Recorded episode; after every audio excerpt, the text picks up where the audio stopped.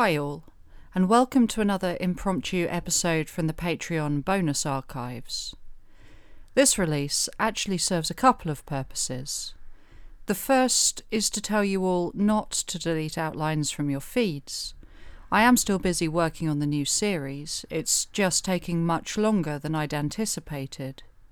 Which brings me on to the second purpose another shameless plug of Patreon and the bonus content you can find if you sign up there. It's around a fiver, and you get a new exclusive episode monthly, plus the knowledge that you're helping me fund everything I need for the show. And now that I'm heading further and further away from my home to research episodes, those costs are pretty expensive. So, if you go to www.patreon.com forward slash the outlines podcast, you can sign up for a month or longer depending on what you like. There's no contract in place to say you have to keep supporting once you've listened to all the bonus content if you don't want to, and it does really, really help me out. On a side note, if you want to support the show but Patreon isn't your thing, you can PayPal me directly at theoutlinespodcast at gmail.com. Thanks for waiting and supporting however you can, and I hope you enjoy this episode. This episode of Outlines contains discussion of a missing child and mentions of abuse which some listeners may find distressing. So, as always, discretion is advised. Today's episode begins again in the seaside town of Great Yarmouth and with me and my partner driving down the seafront, heading the long way around to where we need to be. We are visiting on a bright, cool March day, the kind where the wind lowers the temperature a good few degrees, but the sky is clear and blue. And as we drive down the parade, I try desperately to take photos out of the window and curse the fact that I didn't bring a proper camera with me. We keep the long stretch of Pleasure Beach on our right, as to our left we pass a flamingo pink quasar building. The tagline reads, Serious fun with a laser gun. There's an amusement arcade, all in blue, called Silver Slipper. Another with a large sign apparently meant to be reminiscent of the American Wild West, called Golden Nugget. There are cafes, chip shops, B&Bs, the beautiful iron and glass Winter Gardens, a remnant from the Victorian era which now sits rusting and awaiting refurbishment. Just past Britannia Pier is a lovely old building which now houses a cinema, and at the back of that, Fallen Angels, advertised as a premier lap dancing club. This is Great Yarmouth, where theme park rides, neon lights, and childhood holidays live side by side with the dead splendour of the winter gardens and the grubby hands of the strip clubs. And just off of this, no more than a five minute walk from the yellow sands, the great stretches of North Sea, and the rides of the pleasure beach, is Copperfield Avenue, a terraced street, most of which is social housing and none of which has changed much since Saturday, the 3rd of May 2003, the date on which this case begins. As we drive the area, we head first one way up Barkis Road to a small newsagent's, now a Morrison's and formerly Blencoe's, a one minute walk from Copperfield Avenue. And from there, we swing around and head in the other direction, towards Southgates Road and the banks of the River Yare. As we wait to pull out of Barkis Road, two things catch my attention. The first is that on the opposite side of the road, above a bus shelter and covered in clear perspex, is some graffiti, which is very obviously by the artist Banksy. It's of two people dancing, apparently on top of the bus stop, while a third person sits with their feet appearing to hang over the edge, playing an accordion.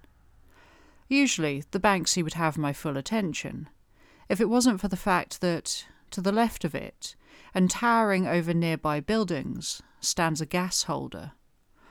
It's Victorian, a Grade 2 listed structure, and I've never seen one like it before. It has a large round frame made of cast iron and steel, painted white but now streaked with rust all over the ornate columns.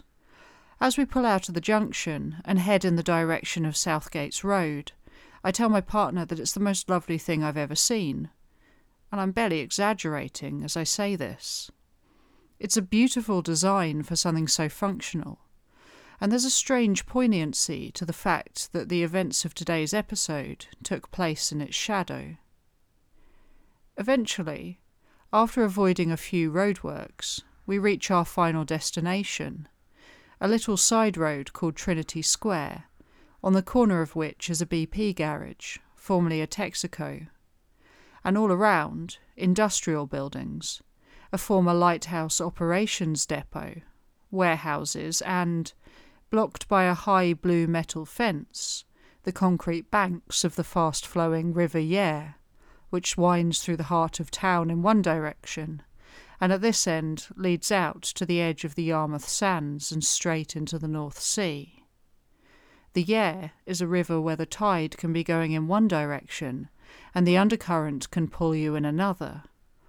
It's wide, grey, imposing, flanked by the metal of industrial buildings, and it's here, long before the high blue fence appeared, that in the early hours of Sunday, the 4th of May 2003, a small red BMX bike belonging to seven year old Daniel Entwistle was discovered laying on its side on the concrete banks of the river.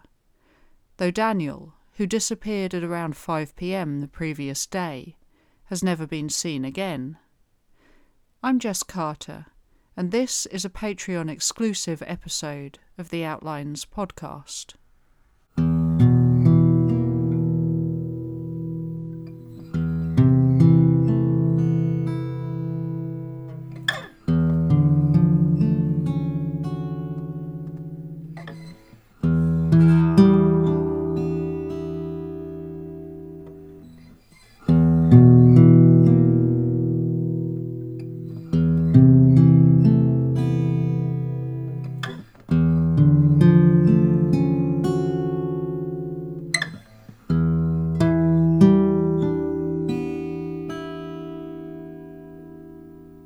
Back in 2003, according to locals, it wasn't uncommon to see children playing out around Yarmouth in the area where Daniel lived. It was described at the time by Daniel's head teacher Keith Eggleton as being a close knit community, one where people knew each other, even if it was just by sight. And seven year old Daniel, riding his red bicycle, was a fixture of the streets sometimes alone and sometimes with other children. The managing director of Yarmouth Pleasure Beach said that he was well known by the staff and a regular visitor down there. On the Norfolk Police website, Daniel is described at the time of his disappearance as being three foot two inches tall, thin with light brown hair, cropped short. He was pale, and his voice bore a strong northern accent. The family were originally from Burnley and had moved to Yarmouth a few years previously. The day he went missing, he was wearing a blue Adidas t shirt with striped sleeves and an Adidas motif on the chest. He had on a blue tracksuit bottoms and grey coloured training shoes. That Saturday, the 3rd of May, was a bank holiday, and the town was bustling with day and weekend trippers. On the Saturday morning, Daniel, who had two brothers, 10 year old Anthony and 2 year old John, had been given a Beyblade spinning top style toy by his parents, Paula and David, and he and Anthony were reportedly playing with it. A woman, known only as Margaret, who lived on the same road as Daniel's family, Copperfield Avenue, told the papers, He was in my garden early in the afternoon he was seen twice near the quayside at Trinity Square, first at around midday, and then later at 3:30 p.m. This was the area near where his bike was found, and the sighting was made by a retired merchant seaman called Joe Zuger. Joe, who was Polish, was reportedly a former Spitfire pilot who had served in the Battle of Britain, and in 2003 was a part time night watchman and neighbourhood watch coordinator.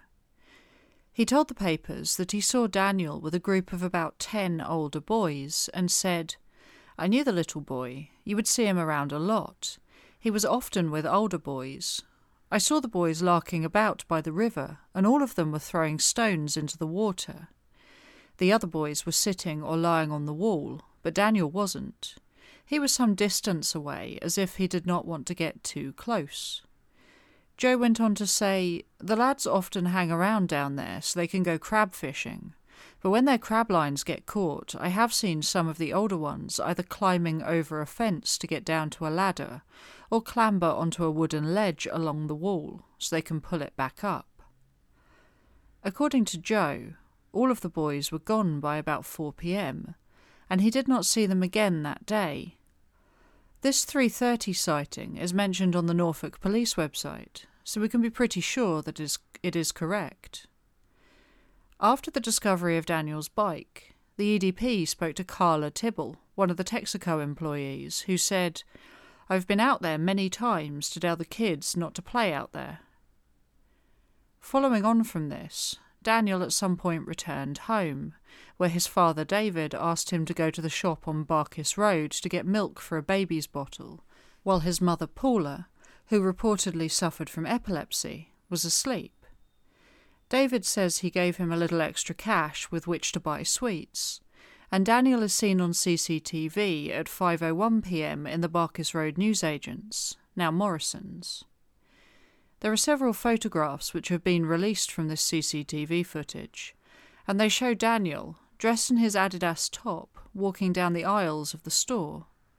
He has a purposeful look to his stride, a swing in his arms which belies the fact that he comes nowhere close to being as tall as the shelves on either side of him.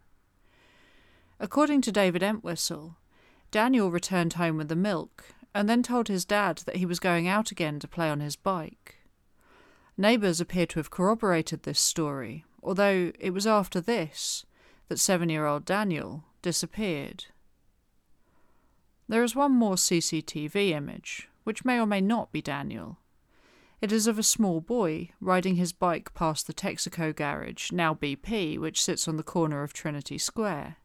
In the image, which seems to have never been publicly released, a small boy is seen at about 5:20 p.m. cycling past the petrol station.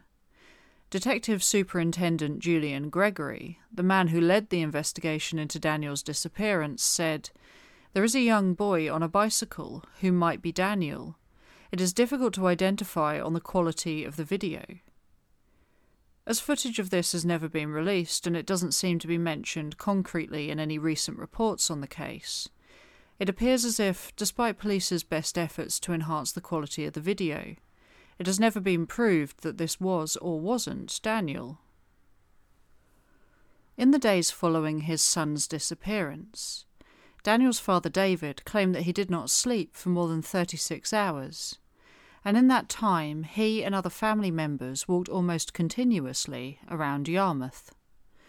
By Monday, the 5th of May, two days after Daniel disappeared, 60 uniform, uniformed officers from all around the Norfolk area were drafted in to help with the search.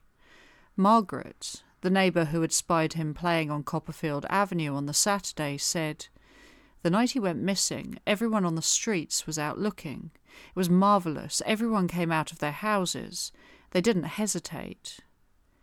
Despite the reportedly large number of searchers, the only trace that could be found of Daniel was his red bike. Remembering that moment in an interview from Monday, the 12th of May, David Entwistle said that he jumped on the river wall and shouted hysterically, He's in the river, as it was the first thing that came to his mind. He said, I had to go home and tell Paula what they had found. It was the worst thing I have ever had to do. We just broke down together. Following the discovery of the bike, police divers began to search the River Yare in the area around the quayside at Trinity Square. Later, high tech sonar equipment would be used to scour the riverbed in an operation which continued for almost four weeks before the divers were taken off of daily scans. This search of the inland waterways and the sea was reportedly one of the largest ever carried out in Norfolk. And Mario Ciano, the Coast Guard watch manager, said, we have searched harder in this situation than we have ever searched before.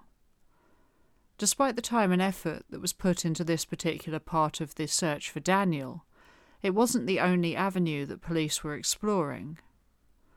The investigation seemed to have centred on four main hypotheses, all of which were assigned similar amounts of time and resources. The first was the idea that he had been playing on the river wall and had somehow fallen in, or that one event or another had led to him going into the water. The second was that he had been taken by someone unknown and his bike discarded in the spot on Trinity Square. The third was that he had injured himself while playing in the area and was unable to summon help. And the fourth was that he could have perhaps run away of his own accord Despite the fact that it is a rare thing for children as young as Daniel to run away from home, he was known to suffer from ADHD, for which he was not on medication. And Detective Superintendent Julian Gregory was quick to point out that this could make him impulsive or impervious to risk. The Eastern Daily Press reported that Daniel may have had a different outlook on dangerous situations and that he might have felt less fear than other children his age. As the bank holiday ended, and kids at Daniel's primary school, Greenacre First Middle and Nursery, returned after the long weekend, the children were, according to head teacher Keith Eggleton, a bit more subdued than normal and a bit more thoughtful. But they were coping well in the circumstances, and they knew that while they were there, they were in a safe environment. The school made plans to hold a special assembly with Daniel's parents, Paula and David, in attendance. Keith Eggleton told the newspapers that Daniel is a little boy of whom we are enormously fond because he is friendly and constantly speaking to staff and is very engaging.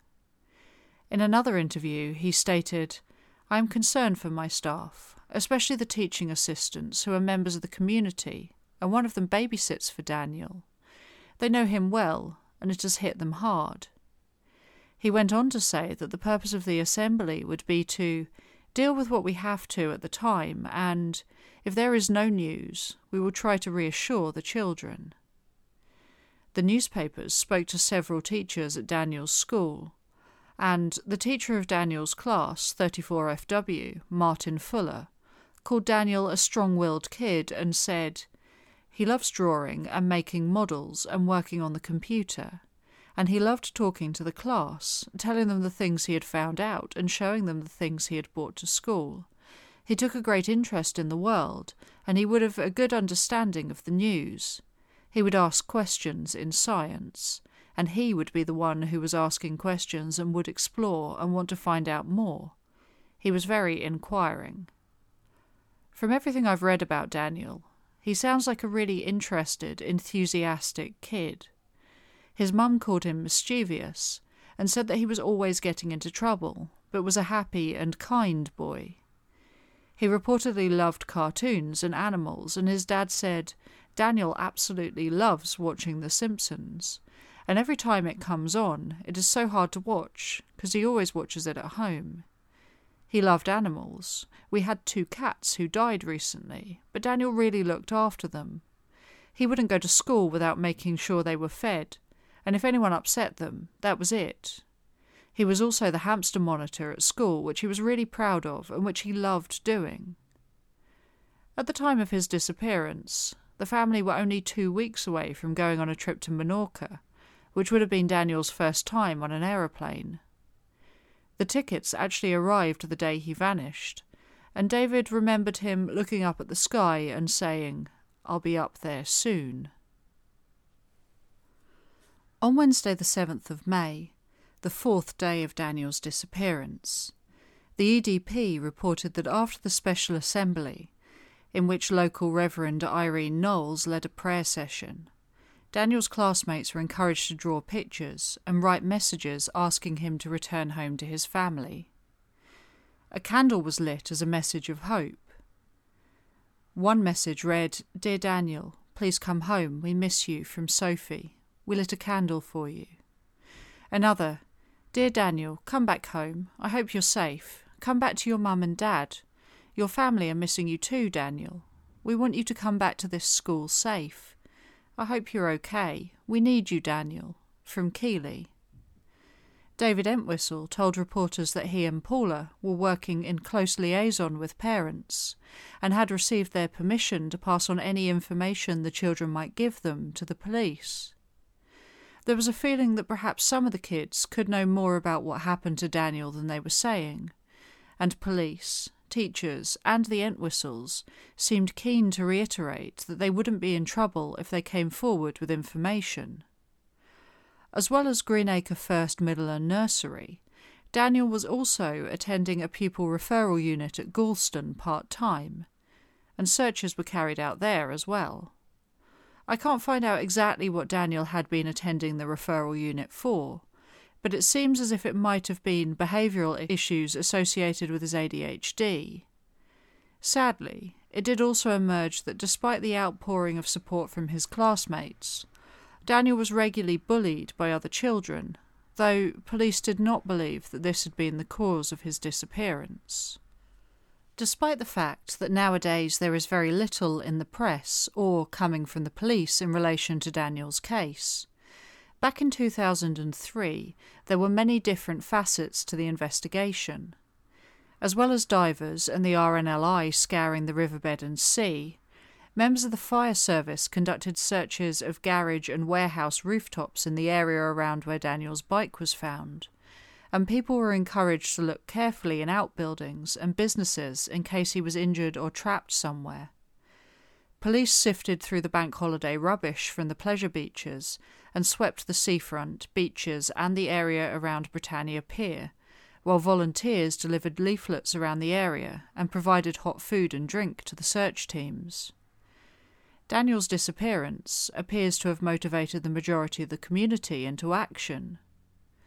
More sinisterly, though, police were also reported to have been investigating the movements of known sex offenders in the area and cross checking number plates captured on CCTV in the vicinity. On Thursday, the 8th of May, a press conference was held in which Daniel's father David, his step grandfather Keith Dutton, and aunt Barbara Connolly took part. Barbara told the journalists and gathered news crews that it was the not knowing that they couldn't stand. We just want to know one way or the other and bring this to an end for Paula and David's sake. A tearful David explained Paula's absence, saying that she had been finding it extremely difficult to cope with everything that had happened. He said, I have just got to be strong for Paula, because she's not well at the moment, and she's going through hell. I have got to be strong for her. It's unbelievable what's going on. It's heart wrenching because nobody knows what is happening. He went on to say that he hoped Daniel had been abducted, because that would give them hope and might mean he was still alive. Barbara Donnelly said, All mothers will understand what she is going through.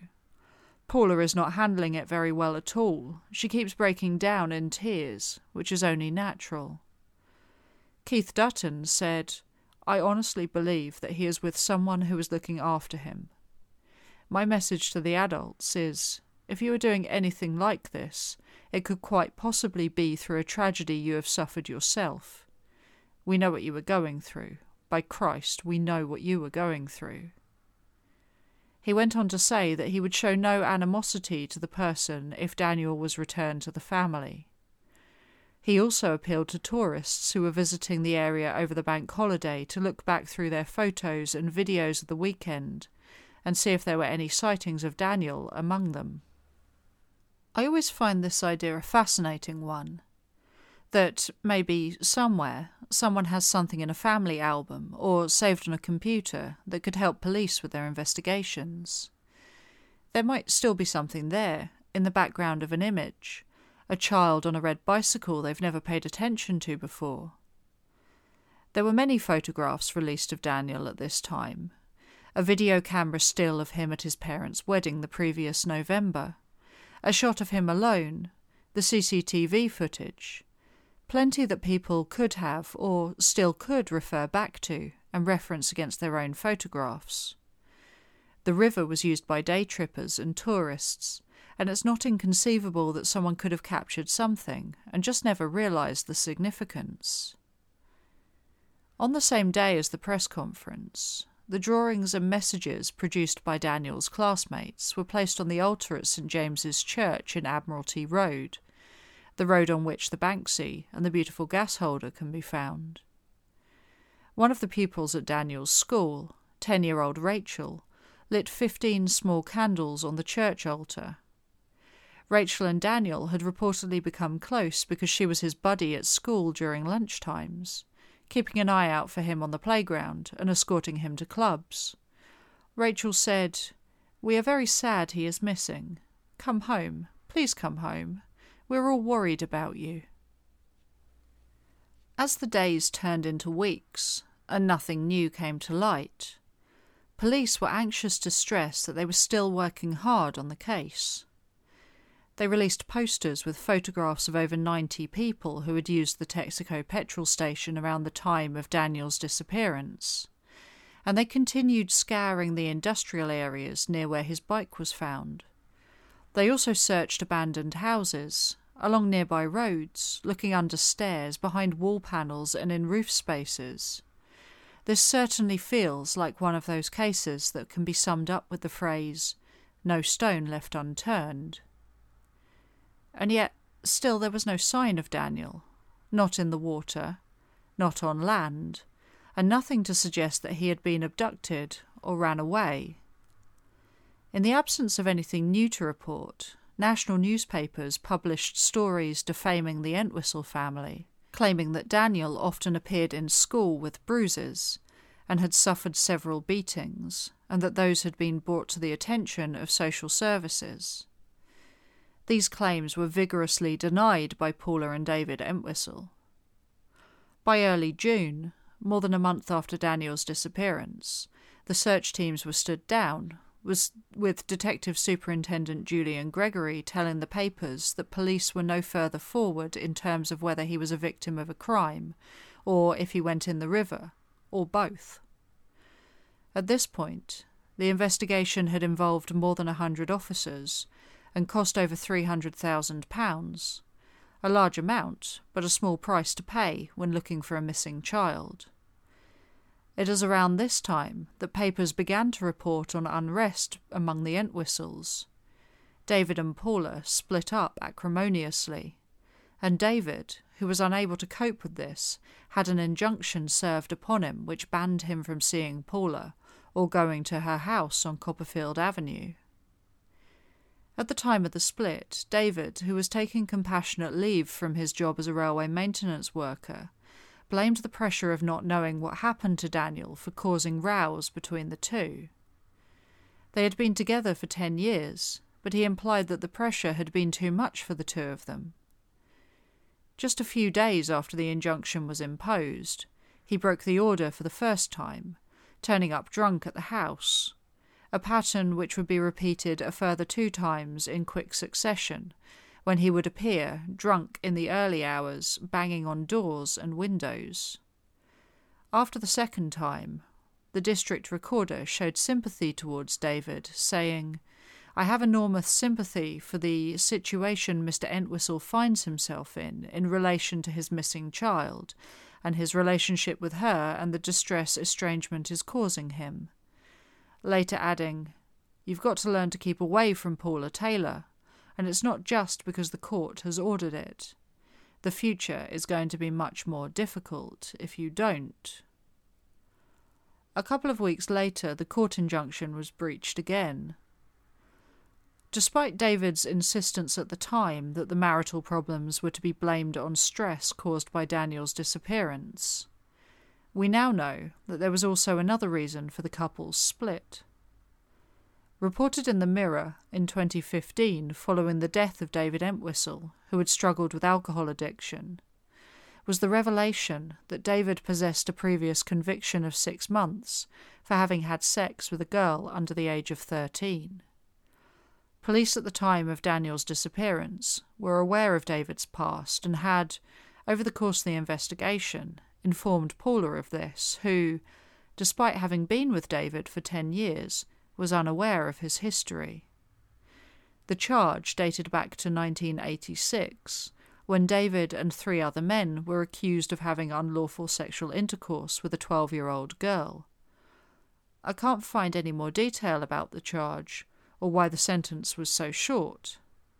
Six months for the rape of a child seems to be a gross underestimation of the seriousness of the crime. This is all the information I can find on Daniel's case. There is plenty from 2003, but very little recent work seems to have been done. It appears now that, despite there being no concrete evidence, police believe that Daniel probably fell in the water that Saturday and drowned.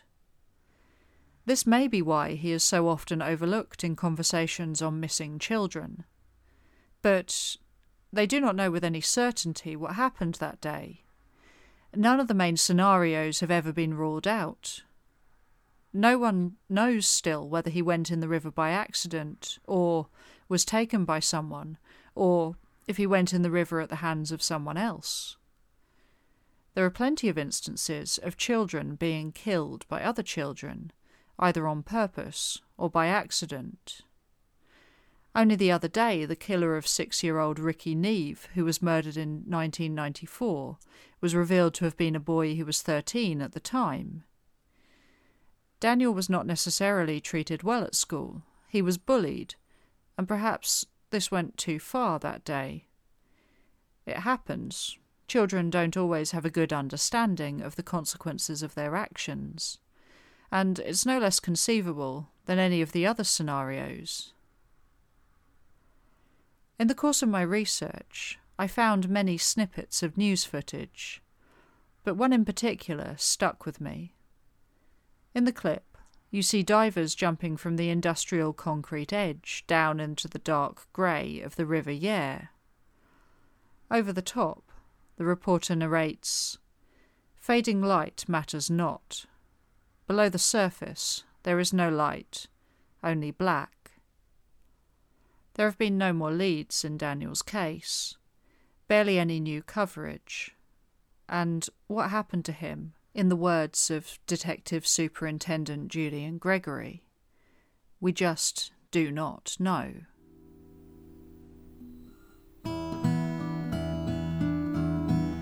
This episode of Outlines was researched, written, performed, and produced by Jess Carter. The music was composed by Elias Hardy.